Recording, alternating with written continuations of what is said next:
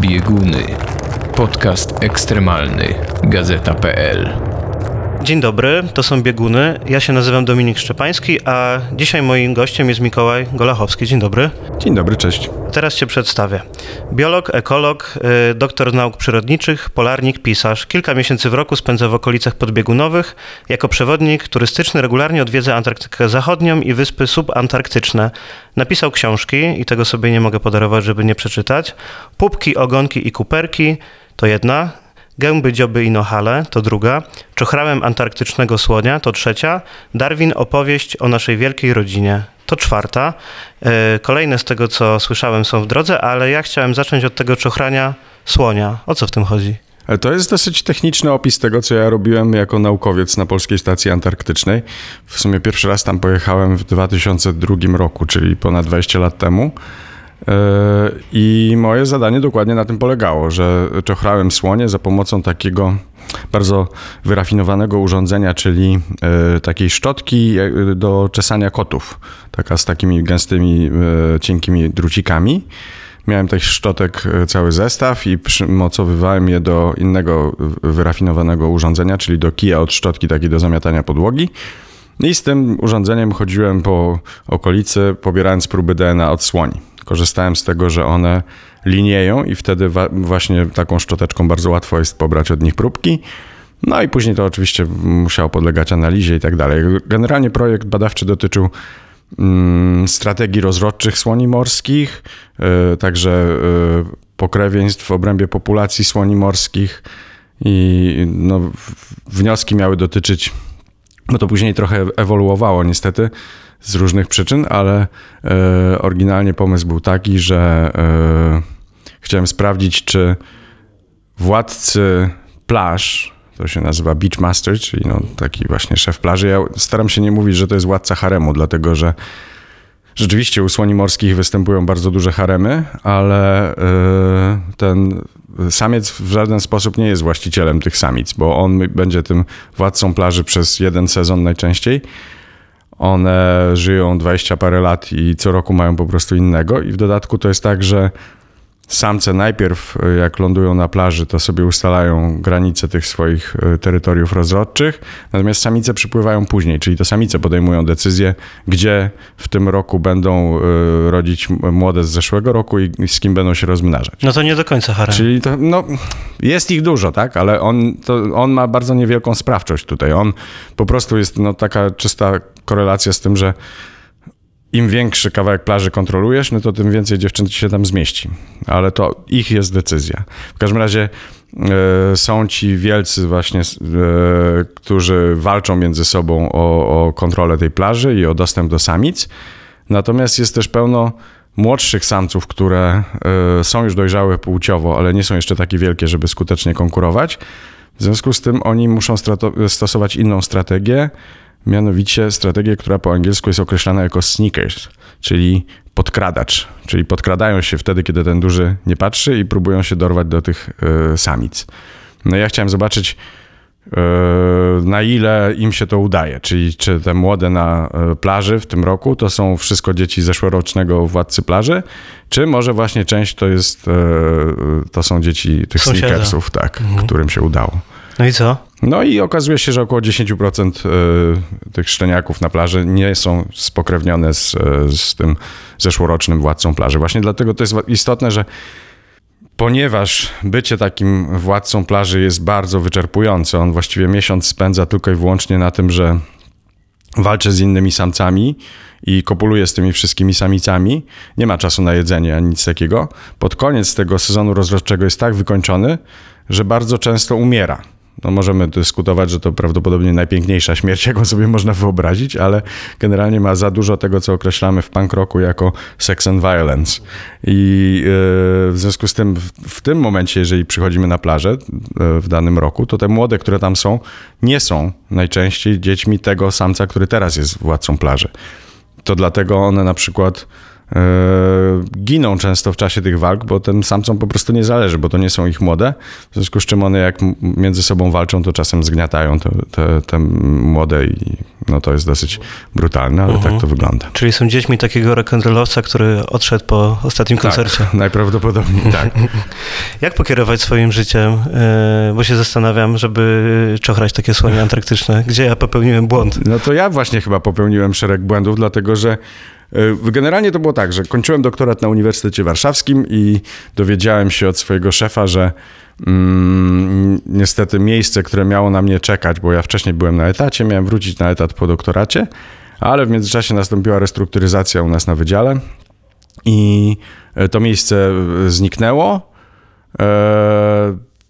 W zasadzie było jedno jeszcze dostępne, ale było nas dwóch kandydatów i mój szef w takim przypływie szczerości powiedział: Mikołaj, słuchaj, ty znasz różne języki, jesteś młody, ty sobie poradzisz, ja muszę wziąć tego drugiego, dlatego że jego nikt e, nie przygarnie. No więc to było takie niezbyt e, miłe może, ale z drugiej strony ten kop w zadek mi bardzo dobrze zrobił, bo ja wtedy sobie pomyślałem, a dobra, to sobie pojadę na Antarktydę na rok, przemyślę sprawy i zobaczę, co będę robił, jak będę dorosły.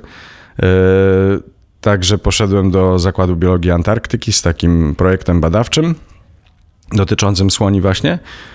E, W tamtych czasach, czyli te 20 lat temu, stosunkowo łatwo było pojechać na Antarktydę na rok, bo dużo ludzi zawsze chciałoby tam pojechać na kilka miesięcy w lecie.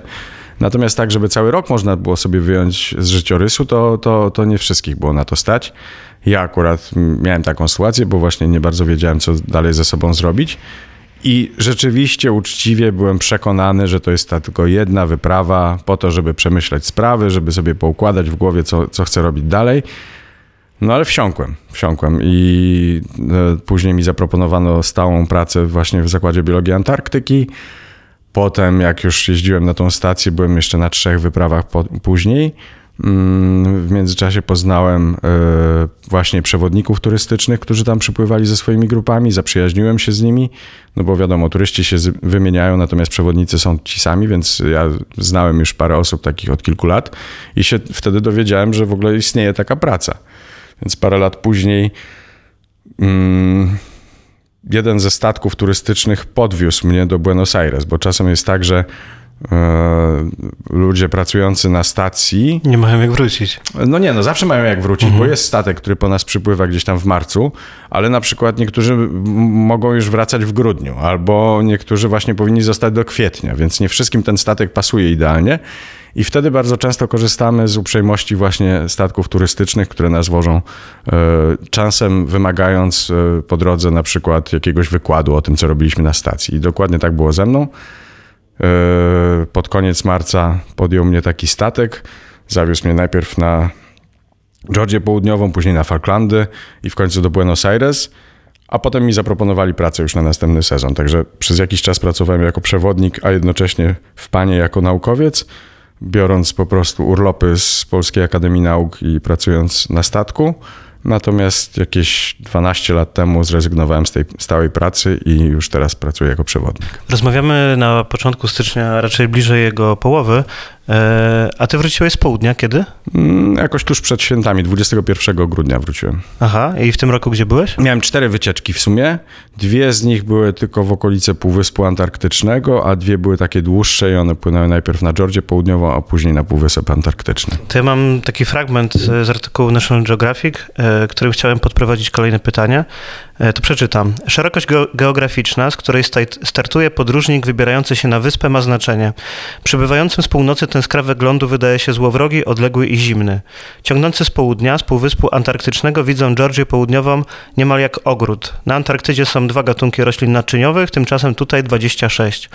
Przed prawie 100 laty Ernest Shackleton, którego statek Endurance został zmiażdżony przez pag lodowy, przez 16 miesięcy trwał załogą uwięziony w krze.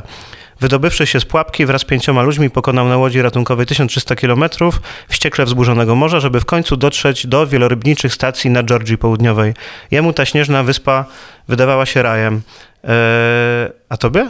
No też. Też? to znaczy, wiesz co, y, jakoś tak, no, pierwszy raz byłem na Georgii właśnie wtedy z tamtym statkiem, ale później byłem tam w sumie, nie wiem, ze 20 parę razy już. I e, w zasadzie wszyscy ludzie, których znam, którzy byli na Georgii Południowej, twierdzą zgodnie dosyć, że to jest najpiękniejsze miejsce na świecie, jakie w życiu w ogóle widzieli. E, ja no, nie mogę się z tym nie zgodzić, bo rzeczywiście Georgia jest oszałamiająca absolutnie pod względem i krajobrazów, i historii, i przyrody, ale dla mnie ona jest aż trochę za bardzo. To znaczy, to jest tak, że jak jestem na Georgii, to później kilka dni potrzebuję na to, żeby dojść do siebie po tych wrażeniach. I zauważyłem u siebie coś takiego, że o ile uwielbiam Georgię, naprawdę jest oszałamiająca, to ja się bardziej komfortowo jednak czuję w okolicach Półwyspu Antarktycznego. To jest tak, jakbym porównał Georgię do jakiegoś super e, wykwintnego deseru. E, ja nie za bardzo lubię słodycze, ale wyobrażam sobie, że są takie e, desery, które są fantastyczne. No, natomiast no, nie można samym deserem e, tylko i wyłącznie żyć, więc dla mnie ta Georgia to jest to, to, to oszałamiające wrażenie zmysłowe, dla, właściwie dla wszystkich zmysłów, ale później moim takim codziennym chlebem jednak jest Antarktyka już taka trochę bardziej surowa i e, bardziej taka, no właśnie, biała i zamarznięta. To znaczy na Georgii się można łatwo przebodźcować? E, No, Czym, a czym się znaczy- można przebodźcować? Bo mm, chciałbym, żebyś opowiedział trochę, jak wygląda Nie ta wyspa. sądzę, żeby to było tak, że można się tam przebodźcować. To jest absolutnie nieuniknione po prostu. Wiesz, lądujesz na plaży na przykład, tak jak jest taka zatoka e, świętego Andrzeja, St. Andrews Bay, to jest największa kolonia pingwinów królewskich na świecie. E, różnie tam szacowana jest liczebność tych pingwinów, ale e, jest powiedzmy, że około 300, no może 200 tysięcy par, czyli 200 tysięcy chłopaków, 200 tysięcy dziewczyn jeszcze 200 tysięcy pisklaków. Czyli masz ponad pół miliona pingwinów w jednym miejscu. E, trudno dokładnie powiedzieć, ile ich jest. Natomiast, no, wiesz, pingwiny królewskie ciągną się po horyzont, dosłownie. I w dodatku, przez to, że cała Antarktyka ma tak, że wszystko, co tam e, żyje, to musiało dopłynąć albo przylecieć, to tam żadnych lądowych drapieżników nie ma. Czyli zwierzęta, które tam żyją, właściwie nie mają pojęcia, że powinny się czegokolwiek bać. W związku z czym się nie boją. W związku z czym pingwiny podchodzą, wiesz, do ciebie, e, żeby zobaczyć, kim jesteś, no bo ktoś fajny przyszedł na plażę. E, Małe słoniki morskie chcą się przytulać, no bo właśnie mama je zostawiła. One leżą teraz na, na plaży, są najedzone po kokardę e, bardzo tłustym mlekiem swojej matki i zostają tam na kilka tygodni, bo muszą to całe mleko przebudować na własne tkanki. Więc siedzą, się nudzą. e, Mama je zostawiła, więc jest im smutno i właściwie nic nie mają do roboty. Więc jak widzą ludzi, to, to po prostu podchodzą się przywitać, no bo widzą, że jakiś fajny ssak przypłynął i trzeba powiedzieć cześć.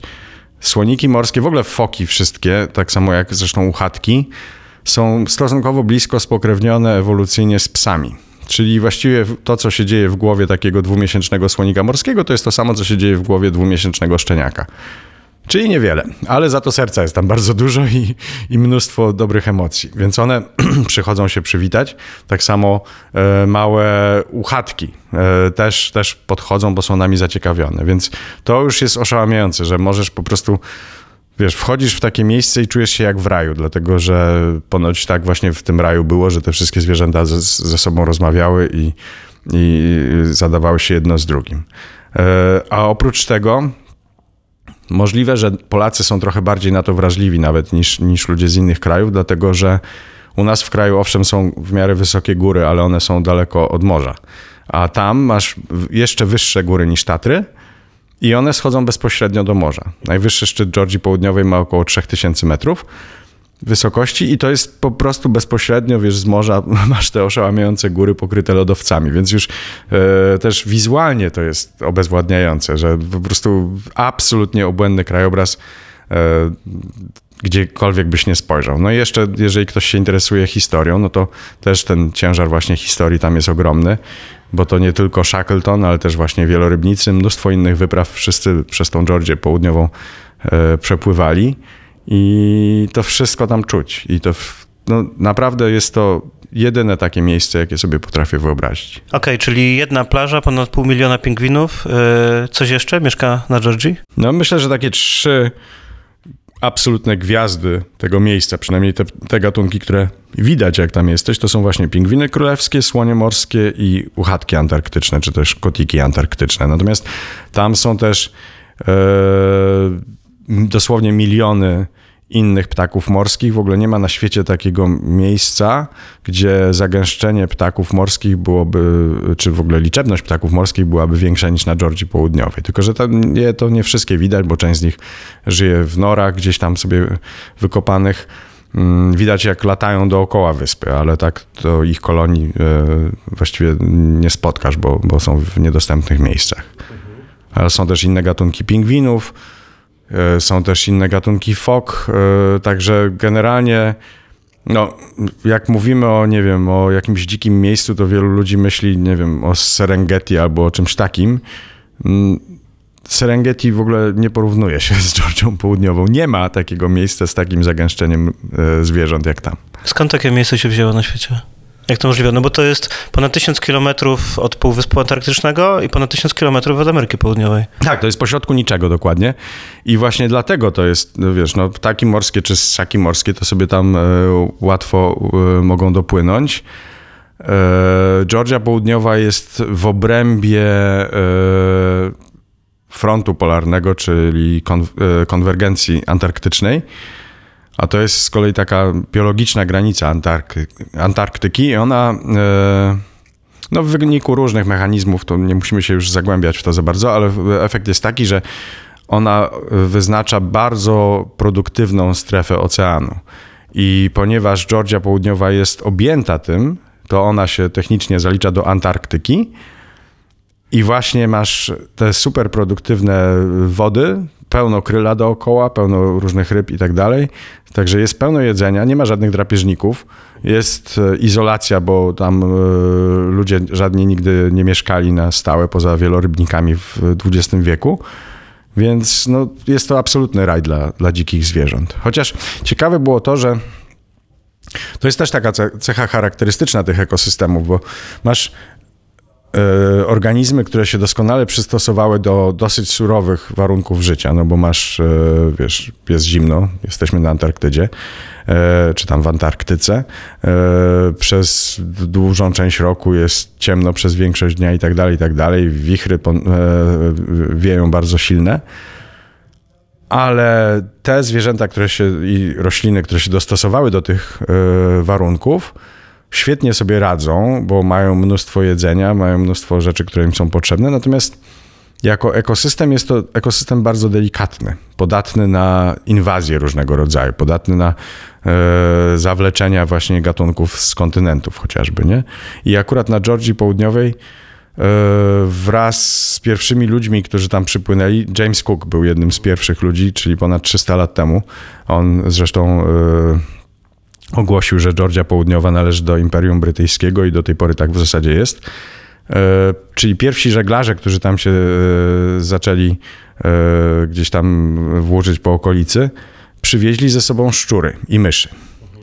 I te szczury i myszy były obecne na Georgii przez ostatnie 300 lat i one bardzo negatywnie wpływały na ten ekosystem, dlatego że te zwierzaki, nawet tak wielkie ptaki jak albatrosy, były kompletnie nieprzygotowane na to, że ktoś może chcieć je zjeść. I są takie no, dosyć dramatyczne e, filmiki e, dostępne, gdzie wielkie piskle albatrosa, które waży tam z 10 kilo prawie, e, no, jest wielkości, nie wiem, dużej gęsi, siedzi, a szczury łażą po nim i je żywcem zjadają. I ono, ten, ten pisklak nie ma pojęcia właściwie, co się dzieje i w końcu ginie. Nie?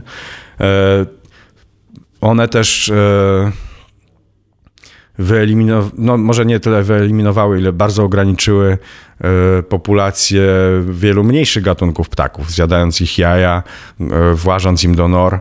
Także czy to petrele, czy burzyki też, też były narażone na drapieżnictwo ze strony szczurów. Jest też, to chyba po polsku się nazywa świedro, świergotek, taki jedyny ptak e, śpiewający, który mieszka na Georgii Południowej. E, South Georgia Pipit po angielsku. No, wydaje mi się, że świergotek, ale taki bardzo pewien to nie jestem. W każdym razie to jest ptak śpiewający no, wielkości no, trochę większy od wróbla może, którego e, zasięg był bardzo mocno przez te gryzonie ograniczony. E, jeszcze jak ja pierwszy raz tam przypłynąłem, jak pływałem tam właśnie kilkanaście lat temu, to te, te ptaki były tylko w kilku bardzo ograniczonych miejscach, gdzie te szczury i myszy nie dotarły. Natomiast Georgia Południowa jest też e, takim poligonem, e, w którym przeprowadzono największą jak dotąd, w dodatku udaną operację deratyzacji. Na całym świecie nie było nigdy takiej e, operacji, żeby całą wyspę oczyścić właśnie z gryzoni. Oczywiście wiązało się to z jakimiś tam kosztami środowiskowymi, bo to po prostu polegało na tym, że helikoptery, głównie to z helikopterów było zrzucane, ale też ludzie roznosili to na piechotę, bo to, ten teren jest cały trudno dostępny. Roz, roznoszono truciznę, którą te szczury i myszy tam sobie brały ze sobą do nory i, i umierały. Oczywiście część z tych, e, z tych trutek została zjedzona przez wydrzyki albo petrelce olbrzymie, więc część z nich też umarła, ale E, ich populacje bardzo szybko się odbudowały, a szczurów i myszy już na Georgii nie ma. I w tej chwili ten sam świergotek, nazwijmy go świergotkiem, jeżeli ma inną polską nazwę, to od razu was przepraszam. E, w tej chwili występuje już wszędzie, na całej wyspie. I w ciągu dosłownie paru lat ta deratyzacja została zakończona raptem 7 lat temu. I w ciągu tych lat populacja po prostu tych ptaków y, no, wręcz eksplodowała. I w tej chwili można je spotkać wszędzie, y, włącznie z dawnymi stacjami y, wielorybniczymi, gdzie oczywiście były centra występowania tych gryzoni. To teraz, ponieważ gryzonie się udało usunąć, przyroda Georgii Południowej jest jeszcze bardziej oszałamiająca niż była nawet 15 lat temu. Ciekawe było to, że była dosyć silna presja na, e, na tych ludzi, którzy przeprowadzali tę operację, dlatego że e, wraz ze zmianami klimatu e, lodowce na Georgii Południowej się kurczą. I w tej chwili jeszcze jest tak, że jak one dochodzą do morza, to one efektywnie dzielą całą Georgię Południową na takie segmenty.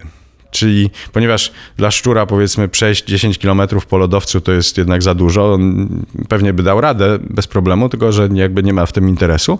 W związku z czym e, populacje szczurów i myszy, które były prawie na całej wyspie, zwłaszcza na jej wschodnim wybrzeżu, e, były od siebie oddzielone, więc można było je eliminować jedna po drugiej. Gdyby te lodowce się cofnęły na tyle, że e, można już sobie przejść przed ich czołem, to wtedy by ta operacja na pewno nie przyniosła żadnego efektu, bo po prostu e, szczury i myszy by sobie łaziły przed tymi lodowcami i mogłyby się przenosić z miejsc, gdzie już zostały usunięte, albo właśnie na nowo zasiedlać te miejsca, gdzie zostały już usunięte. Więc była presja czasowa, ale się udało i od wielu lat nie spotkano tam żadnego gryzonia i tak jak mówię, przyroda e, po prostu no, zareagowała błyskawicznie. Gdybyś nie wspomniał o tych lodowcach, już miałem powiedzieć, że to jest taka nieprawdopodobna wyspa, yy, gdzie przyroda ma się lepiej niż wszędzie indziej na świecie. No ale jeśli lodowce się cofają. Wiesz co, no co, cofają się prawie wszędzie poza wschodnią Antarktyką. Dlatego tak naprawdę nie mówimy. Często zamiast yy, mówić o globalnym ociepleniu, mówi się raczej o zmianach klimatu albo o co prawda, rzeczywiście temperatury na całej naszej planecie stopniowo wzrastają, ale są miejsca na świecie, które e, wręcz się chłodzą, takie jak wschodnia Antarktyka i tam akurat lodowce przyrastają. I bodajże Karakorum. Możliwe, natomiast bilans jest tak czy siak ujemny, to znaczy tak czy siak jednak jest tego lodu coraz mniej. E, w każdym razie Georgia Południowa jak najbardziej jest e, podatna na, na zmiany klimatyczne. Może nie aż tak szybko i gwałtownie jak rejon Półwyspu Antarktycznego, który jest najszybciej y, y, ogrzewającym się rejonem naszego świata, ale, ale też te zmiany są tam widoczne. Jak wyglądają zmiany klimatu na Półwyspie Antarktycznym? E, w ciągu ostatnich 50 lat temperatury, z tego co pamiętam, wzrosły tam o chyba 2 stopnie Celsjusza, czy tam nawet jeden, to nie brzmi jakby to było dużo, ale to naprawdę y, sporo zmienia. Ja no w ciągu tych 20 lat, jak tam pływam, e, owszem, widzę jakieś zmiany, tylko od razu muszę tutaj zastrzec, że to, że jakiś facet widzi jakieś zmiany przez 20 lat, to o niczym nie świadczy, bo, bo klimat się zawsze zmienia i tak dalej. To, że ja wiem, że te lodowce, które znam osobiście od 20 lat, to teraz są w innym miejscu niż kiedyś były, to w dalszym ciągu jeszcze niczego nie dowodzi. O zmianach klimatycznych wiemy, dlatego że potrafimy wiercić w lodowcach, potrafimy pobierać próbki atmosfery sprzed 100 tysięcy lat na przykład, sprzed e, 200 lat i tak dalej, i tak dalej. Więc to jest całe, wszystkie badania, które to potwierdzają, dają jednoznaczne wyniki i pozwalają nam zajrzeć dużo głębiej w przeszłość. Czyli to nie są dowody anegdotyczne, takie jak ja mogę przytoczyć, że tak, lodowiec ekologii przy Arctowskim, który pierwszy raz zobaczyłem w 2002 roku, to teraz jest e, cofnięty prawie o kilometr. Nie? E, to są tylko ilustracje jakby procesu. Ale to, co się dzieje w okolicach Półwyspu Antarktycznego, na przykład częściej teraz pada deszcz niż e, powiedzmy 15 lat temu. E, Znowu, nie wydaje się to jakimś dramatycznym problemem, ale i to jest jeden z tych paradoksów związanych z, z katastrofą klimatyczną, że przez to, że jest trochę cieplej, to pingwiny bardziej marzną. Dlatego, że pisklaki e, pingwinów, one są pokryte bardzo gęstym puchem, który jest doskonałym izolatorem, więc jak na nie pada śnieg, to im to w ogóle nie przeszkadza. Ten śnieg jeszcze dodatkowo je izoluje, a później jak chcą gdzieś pójść i za dużo im tego śniegu jest z jakichś powodów niewygodnie, no to się mogą otrząsnąć i tyle. Natomiast jak na nie pada deszcz, to ten puch, który nie jest wodoszczelny, nasiąka e, i wtedy one marzną. Czyli one bardziej marzną, jak jest ciepło, niż jak, wtedy, niż jak jest temperatura poniżej zera. I śmiertelność wśród piskląt jest e, no, stwierdzana, rosnąca i w dodatku właśnie związana z tym, że jest troszeczkę cieplej, bo one są mokre. A taka kolonia pingwinów, ona może się przenieść trochę bardziej na południe? Tak, i to się dzieje. Na przykład e, liczebności w okolicach Półwyspu Antarktycznego mamy trzy głównie gatunki pingwinów, bo pi- pingwiny królewskie żyją na Georgii Południowej, ale tam dalej na południe to zapuszczają się sporadycznie. E, Na pewno się tam nie rozmnażają. Natomiast w okolicach Półwyspu mamy pingwiny e, białookie, czyli pingwiny Adeli, pingwiny białobrewe, e, zwane papułasami też, oraz pingwiny maskowe, które my sobie kolokwialnie nazywamy policjantami, bo wyglądają jakby chodziły w kasku. I między nimi są dosyć duże różnice, dlatego że zarówno adelki, jak i te e, maskowe policjanci, oni są specjalistami. Są silnie zależni od populacji kryla, a co za tym idzie, też są silnie zależni od e, za- zasięgu e, lodu morskiego w zimie, bo kryl pod tym lodem zimuje, więc im jest mniej lodu, tym jest mniej kryla. I te populacje wyraźnie w rejonie Półwyspu Antarktycznego spadają. Globalnie e, też spadają, ale nie aż tak dramatycznie, dlatego że rzeczywiście zarówno adelki, jak i białobrewe przenoszą się trochę dalej na południe. Tylko tyle, że one no, nie mogą się przenosić w nieskończoność, bo tam w końcu jest gdzieś ten kontynent, one muszą być na wybrzeżu. Natomiast pingwiny białobrewe nie są specjalistami, są generalistami, jak to określamy w ekologii, a to znaczy, że mają znacznie szersze spektrum e, tolerancji dla środowiska. Mogą, one się rozmnażają zarówno na Falklandach, gdzie jest relatywnie ciepło, jak i w Patagonii, jak i na Georgii Południowej oraz też na samym Półwyspie Antarktycznym, na Shetlandach Południowych, tam gdzie jest polska stacja i tak dalej. Czyli mają większy zakres tolerowanych temperatur oraz nie tylko żywią się krylem. One są troszeczkę większe od tamtych dwóch i y, jak nie mają kryla, to, to zjadają ryby. Więc y, one radzą sobie świetnie. Tak to jest w przyrodzie, że specjaliści, właśnie tacy jak adelki albo y, maskowe, wyobraź sobie nie wiem, mógłbym je porównać do gepardów na przykład. Nie? Gepard jest specjalistą. Gepardy są świetne w gonieniu gazeli po otwartej sawannie. Nikt tak dobrze nie goni gazeli w otwartej sawannie jak gepard. Ale jak na tej sa- sawannie wyrosną krzaki, to one wpadając w te krzaki ranią sobie oczy. Yy, I już nawet tak drobna wydawałoby się zmiana w środowisku sprawia, że yy, ich sukces jest dużo mniejszy. Czyli specjaliści są bardzo dobrzy w niezmieniającym się środowisku. Wtedy sobie radzą świetnie.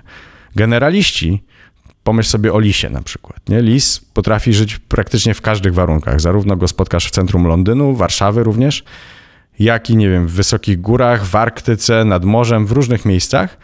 I one wszędzie sobie poradzą. I te pingwiny białobrewe to są bardziej takie lisy wśród e, pingwinów. Ich populacja rośnie, jest ich z roku na rok coraz więcej, natomiast tamtych dwóch gatunków spada. Mm, Wspomniałeś o krylu, to musimy chyba wytłumaczyć, czym jest kryl. E, Antarktyczną krewetką? No, mo, można by było tak powiedzieć w e, dużym uproszczeniu. Rzeczywiście jest to skorupiak, trochę przypominający krewetkę. Kryl akurat antarktyczny jest największym z gatunków, nie, nie jest największym z gatunków kryla, jest jeszcze jeden, jeszcze większy, ale ten ma, dorasta tak do prawie 7 cm długości. E, czyli dalej jest dosyć małym zwierzęciem, ale kryl po, po prostu występuje w gigantycznych liczebnościach. I kryl jest absolutnie bez dwóch zdań najważniejszym zwierzęciem Antarktyki, bo jak żyjesz w Antarktyce, to albo zjadasz kryla, albo zjadasz kogoś, kto zjada kryla. Więc na pewno jesteś od tego kryla zależny. I no jest kilka gatunków, y, takie chociażby pingwin królewski, one y, żywią się rybami, ale generalnie praktycznie każdy jest od tego kryla zależny.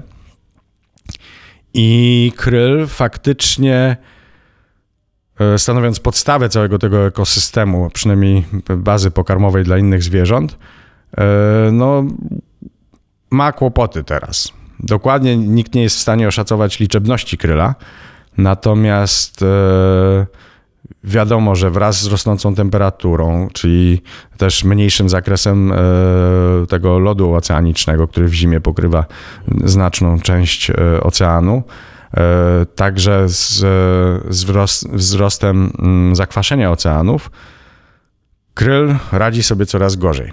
W dodatku jeszcze jest konkurencyjnie e, wypierany przez żachwy. Żachwy to są takie małe, właściwie to są strunowce, czyli w sumie nasi odlegli krewni, bo mają strunę grzbietową, to, to prawie tak jak, jak nasz kręgosłup. E, natomiast żachwy właśnie jest ich z roku na rok coraz więcej w, w Antarktyce. I one w odróżnieniu od kryla nie dość, że potrafią się szybciej rozmnażać i w dodatku zarówno płciowo, jak i bezpłciowo, to są dla takim troficznym, jakby ślepym zaułkiem, bo, bo, praktycznie nikt nie zjada żachw. Żachwami żywią się na przykład żółwie morskie, ale trochę potrwa zanim żółwie morskie się w Antarktyce pojawią. Więc e, one zużywają te zasoby, które e, byłyby dla kryla dostępne, nie dając jakby nic w zamian, to znaczy dla wielorybów, dla fok one są kompletnie bezużyteczne. Więc kryla jest yy, coraz mniej i dlatego tutaj chciałbym przy okazji apel wygłosić. bardzo proszę, nie kupujcie żadnych produktów z kryla, dlatego że my yy, tego nie potrzebujemy, a zwierzęta w Antarktyce potrzebują tego bardzo. Yy, kryl jest poławiany na przykład jako pokarm dla ryb. E, też jest są dodatki jakieś tam, one zawierają różne bardzo zdrowe kwasy tłuszczowe, więc e, można kupić preparaty, w, tak, suplementy diety. E, można sobie suplementować te same kwasy z innych źródeł, akryla zostawcie w spokoju. Jakie to ma znaczenie dla ekosystemów? No mam parę lat temu miałem takie, czy właściwie dwa doświadczenia są dosyć ciekawe.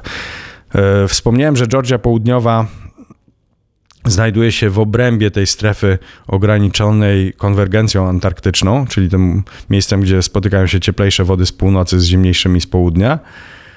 I ta linia nigdy nie jest stała. Ona się trochę przesuwa wraz z porami roku, z roku na rok jest trochę w innym miejscu. Łatwo ją znaleźć, nawet po prostu mierząc temperaturę powierzchni y, oceanu, ale, ale to nie jest stała linia.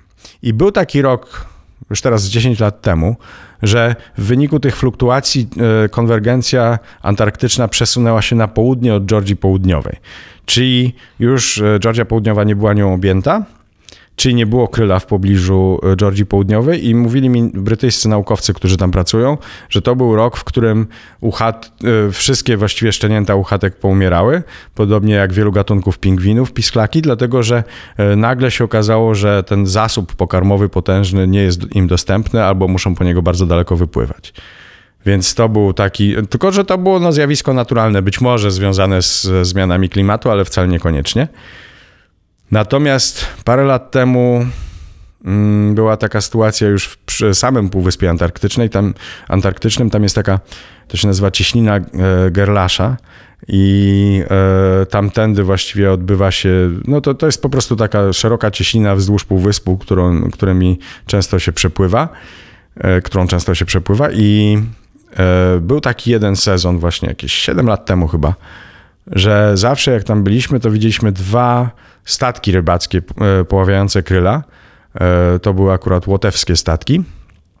E, połowy kryla są legalne, ale jak wiemy, nie wszystko, co jest legalne, jest moralnie usprawiedliwione.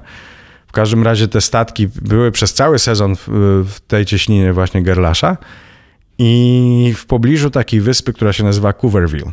Na Cooverville jest największa kolonia pingwinów e, białobrewych w okolicy. I też e, właśnie naukowcy, którzy z kolei te pingwiny badają, mówili mi, że w tym konkretnym sezonie e, sukces rozrodczy tych pingwinów był bliski zeru, bo po prostu nie miały czym karmić swoich młodych. I teraz oczywiście jako naukowcy nie możemy powiedzieć, że to na pewno jest wina tych statków, no bo do tego trzeba by było powtarzać eksperyment z kontrolowanymi grupami i tak dalej, i tak dalej.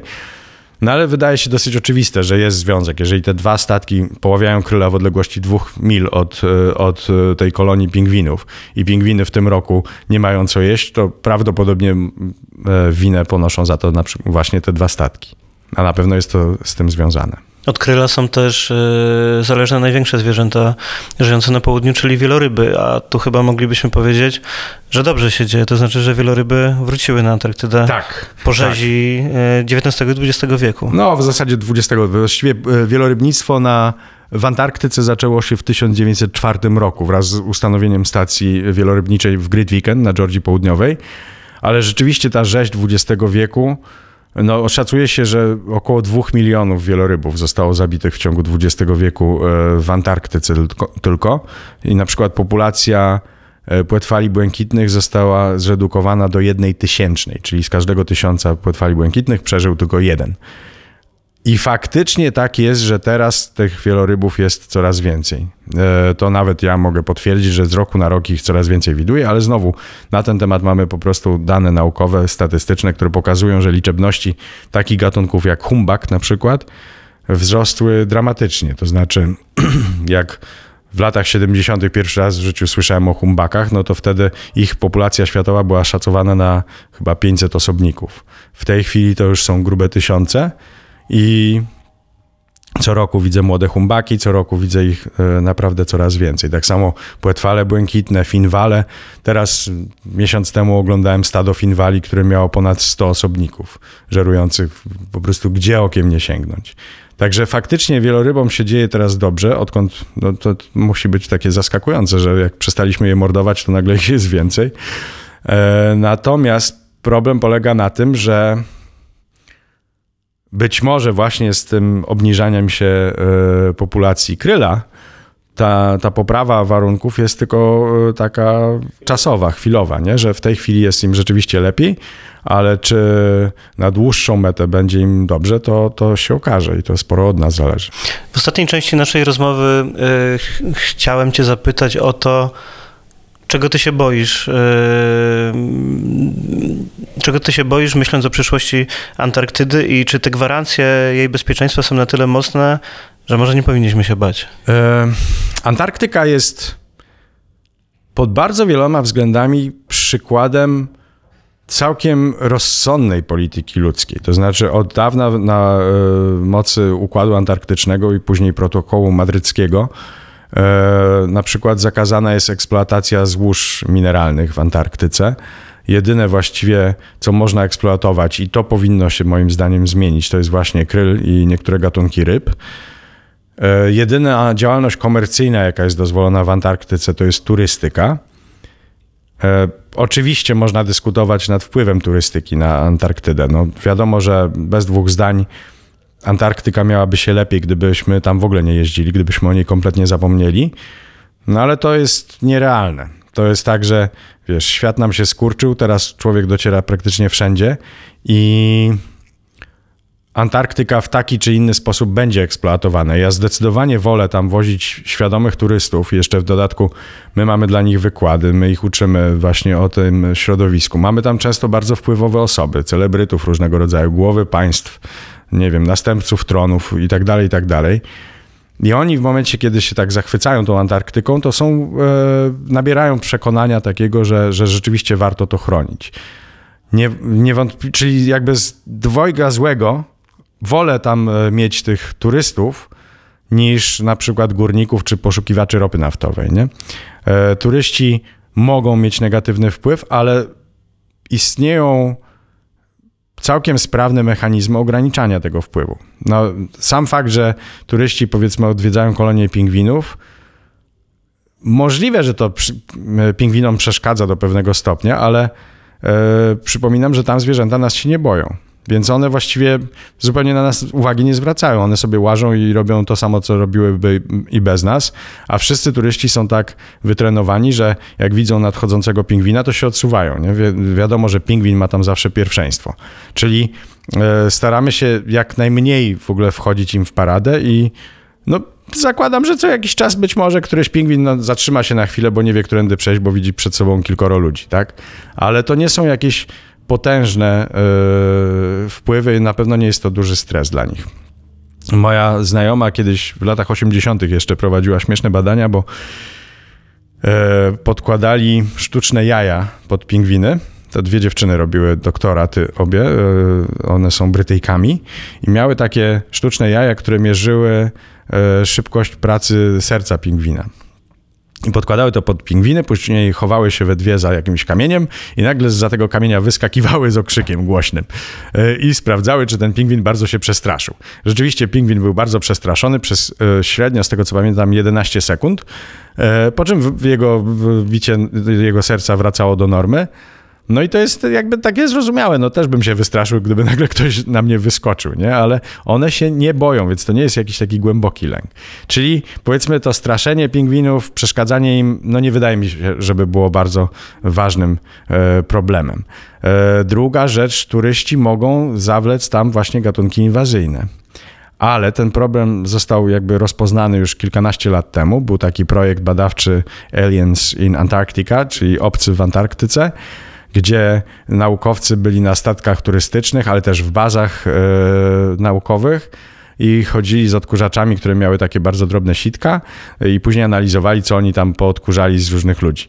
Okazało się, że przeciętny turysta, z tego co, co pamiętam, miał na sobie w ubraniu, w kieszeni, czy tam, nie wiem, w torbie e, na aparat około półtora nasionka średnio, podczas gdy naukowcy mieli 7 nasionek, bo naukowcy pracują najpierw w Antarktyce, ale później ten sam naukowiec jedzie do Arktyki albo gdzieś w góry, albo coś tam z tym samym sprzętem. W związku z czym myśmy byli jakby bardziej tutaj e, winowajcami niż ci turyści, których jest co prawda więcej. I zresztą e, wszystkie gatunki inwazyjne, tutaj jest niechlubna e, też zasługa Arctowskiego, zostały stwierdzone najpierw właśnie w okolicach stacji badawczych. E, ale ten problem został e, rozwiązany. W momencie, kiedy go rozpoznano, e, teraz nikt nie zejdzie na ląd, póki nie będzie poddany bardzo szczegółowemu czyszczeniu. To znaczy, rzeczywiście dosłownie z odkurzaczami jeździmy tam ich w, te, w tych torbach na, na, aparaty, po kieszeniach kurtek i tak dalej. Przed zejściem na ląd buty, tam nie wiem, laski do chodzenia, czy różne takie rzeczy, czy statywy fotograficzne są płukane w takim związku, który się nazywa Vercon. I to jest o tyle sprytna substancja, że on jest bardzo silnym takim y, czynnikiem y, wybijającym wszelkie biologiczne życie, ale działa tylko kilkanaście minut. To znaczy, jeżeli opłuczesz buty schodząc ze statku w tym, no to jeżeli cokolwiek masz na tych butach, chociaż też staramy się, żeby buty były czyste zawsze, to, to ten werkon to zlikwiduje, ale jak już dopłyniesz na, na ląd, to on już będzie wyschnięty i niegroźny i na pewno nie, nie z, e, przeszkadzasz temu ekosystemowi, do którego się udajesz. Więc mm, to zawleczenie inwazyjnych gatunków też zostało już wstrzymane. Może być tak, że na przykład turyści chodząc gdzieś tam w jakichś częściej odwiedzanych miejscach wydepczą, wydepczą ścieżki. Tak, to się zdarzało rzeczywiście. Tundra y, antarktyczna jest bardzo delikatna. Cały czas wokół Arcowskiego na przykład widać ślady ciężarówek, które go budowały już prawie 50 lat temu. Ale ten problem też został zauważony. To znaczy, te miejsca, gdzie takie ścieżki zaczęły się formować, teraz już są zakazane, tam już nikt nie pływa. Ponieważ e, Układ Antarktyczny, a także organizacja, która skupia te wszystkie firmy turystyczne, czyli AJATO, bardzo poważnie podchodzą do kwestii ochrony środowiska. Więc są jakieś tam problemy związane z obecnością turystów, ale one wszystkie zostały moim zdaniem bardzo rozsądnie rozwiązane. Zostawmy w takim razie turystów, a co z właśnie, supermocarstwami? Właśnie, chciał, tak, to była bardzo długa odpowiedź, która zupełnie nic nie wniosła do dyskusji, bo spytałeś się mnie, czego ja się obawiam. Chodzi mi o to, że sama Antarktyka jako taka ma się w miarę ok. To znaczy jest naprawdę bardzo dobrze zarządzana i chroniona. E, plus ten pozytywny wpływ turystów, czyli to, że oni po pierwsze kontrolują to, co się dzieje na stacjach i na przykład stacje antarktyczne zostały uprzątnięte właśnie dlatego, że turyści tam zaczęli przypływać i zobaczyli, jaki tam jest straszny bałagan i że wszystkie zanieczyszczenia idą prosto do oceanu i tak dalej. Więc e, ta kontrola publiczna jest pozytywną rzeczą. Na pewno też to, że oni później czują się ambasadorami, mówią o tym, jakie to jest chronione i jakie ważne. To wszystko jest, są pozytywne wpływy. Czyli sama Antarktyka ma się jakby dobrze pod tym względem, ale zmiany na poziomie globalnym oczywiście na nią wpływają. Tak jak powiedziałem, Półwysep Antarktyczny nagrzewa się szybciej niż inne miejsca. To się wiąże, nie wiem, z, też z inwazjami nowych gatunków, które po prostu wcześniej dla nich było za zimno, takie jak kraby królewskie z Patagonii. W tej chwili one już łażą sobie po okolicach Półwyspu Antarktycznego. To są potężne drapieżniki z wielkimi szczypcami, które po prostu wyżerają wszystkie bezkręgowce, jakie znajdą. I to nie jest bezpośredni wpływ tego, co robimy w Antarktyce, tylko to jest te, wpływ tego, co robimy na całym świecie. No, spowodowaliśmy katastrofę klimatyczną i ona Antarktyce będzie zagrażać. To nie ma co do tego wątpliwości. Już teraz to widzimy chociażby po populacjach pingwinów. Czyli pytasz się, o co ja się boję w sprawie Antarktyki?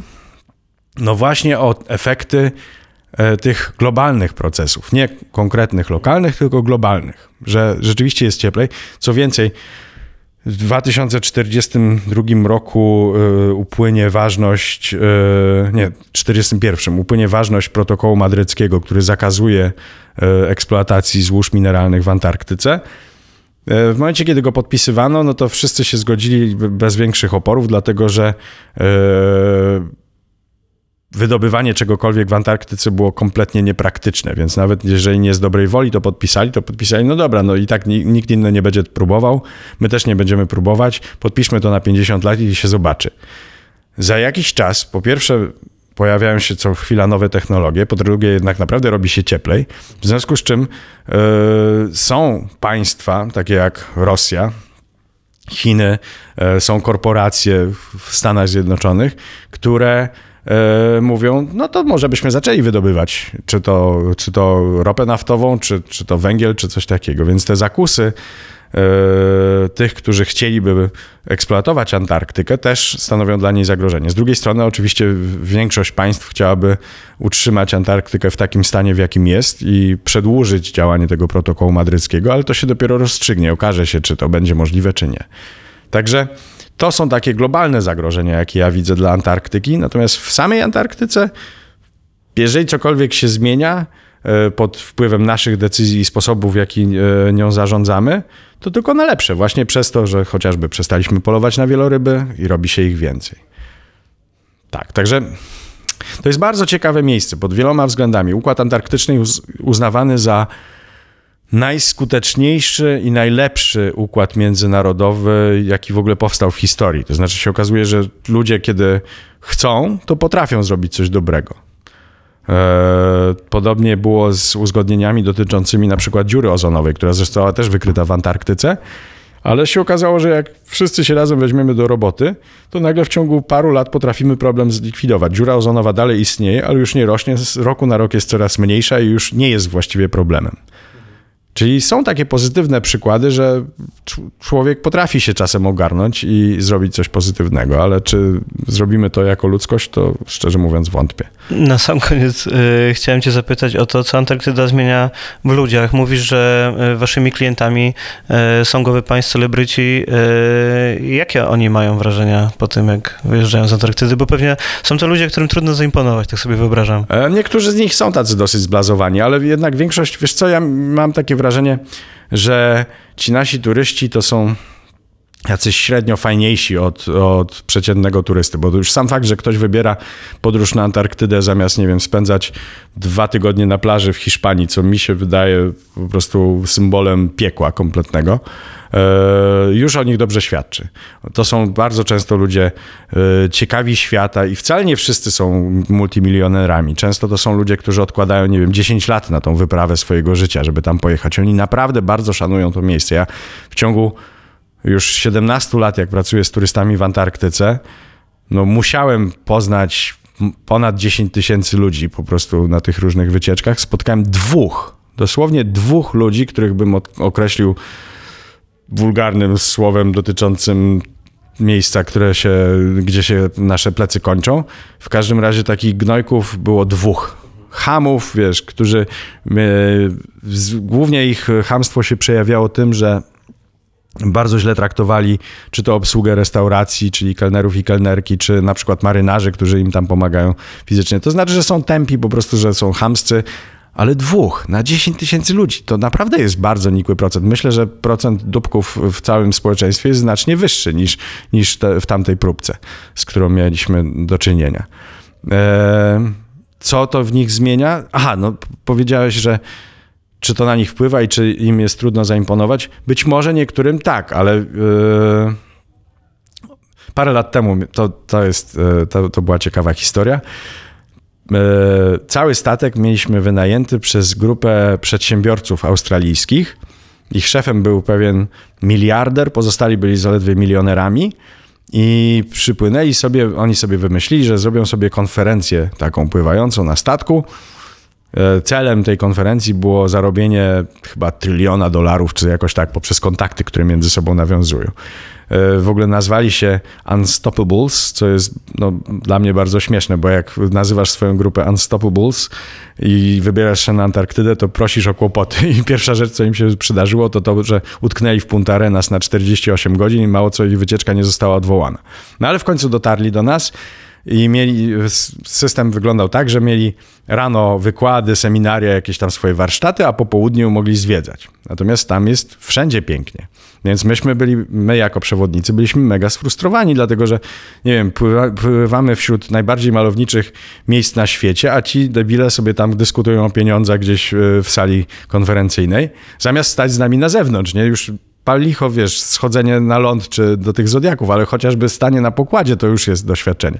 I cudowne było to, że z dnia na dzień, to była dłuższa taka wycieczka, ona chyba w sumie trwała z, tam z 10 dni, z dnia na dzień coraz więcej ludzi z tych właśnie przedsiębiorców, którzy byli nakierowani tylko na kasę, jakby orientowała się, że moment, kurde, taką konferencję to my możemy mieć w dowolnym miejscu na świecie, a jesteśmy w miejscu bardzo unikalnym, więc coraz więcej z nich wagarowało z tych e, warsztatów i coraz więcej z nich wychodziło do nas na te zewnętrzne pokłady, żeby patrzeć, podziwiać, i czy to zwierzęta. Tu orki, wiesz, pływają obok statku, a ci gamonie rozmawiają o kasie. No w ogóle to się w głowie nie mieści, ale część z nich właśnie miała taką refleksję, nie? że moment, ja tracę czas, ja tutaj powinienem robić coś zupełnie innego. I pod koniec wycieczki już zaczęliśmy dla chętnych e, rano też organizować jakieś tam właśnie wypady gdzieś tam na ląd do jakiejś kolonii albo gdzieś tam wycieczkę zodiakową czy coś, bo ich było coraz więcej. I widać było po tych ludziach, jak oni e, właśnie się zmieniają, że nagle patrzą, że może coś jest nie tak z moimi priorytetami, bo oni nie byli głupi, oni byli po prostu, wiesz, no, sfokusowani na zarabianiu pieniędzy. I bardzo wyraźnie było widać, zresztą później już zrezygnowali właśnie z tych warsztatów. Już pod koniec wycieczki mieliśmy normalną wycieczkę, także oni chcieli po prostu zobaczyć jak najwięcej.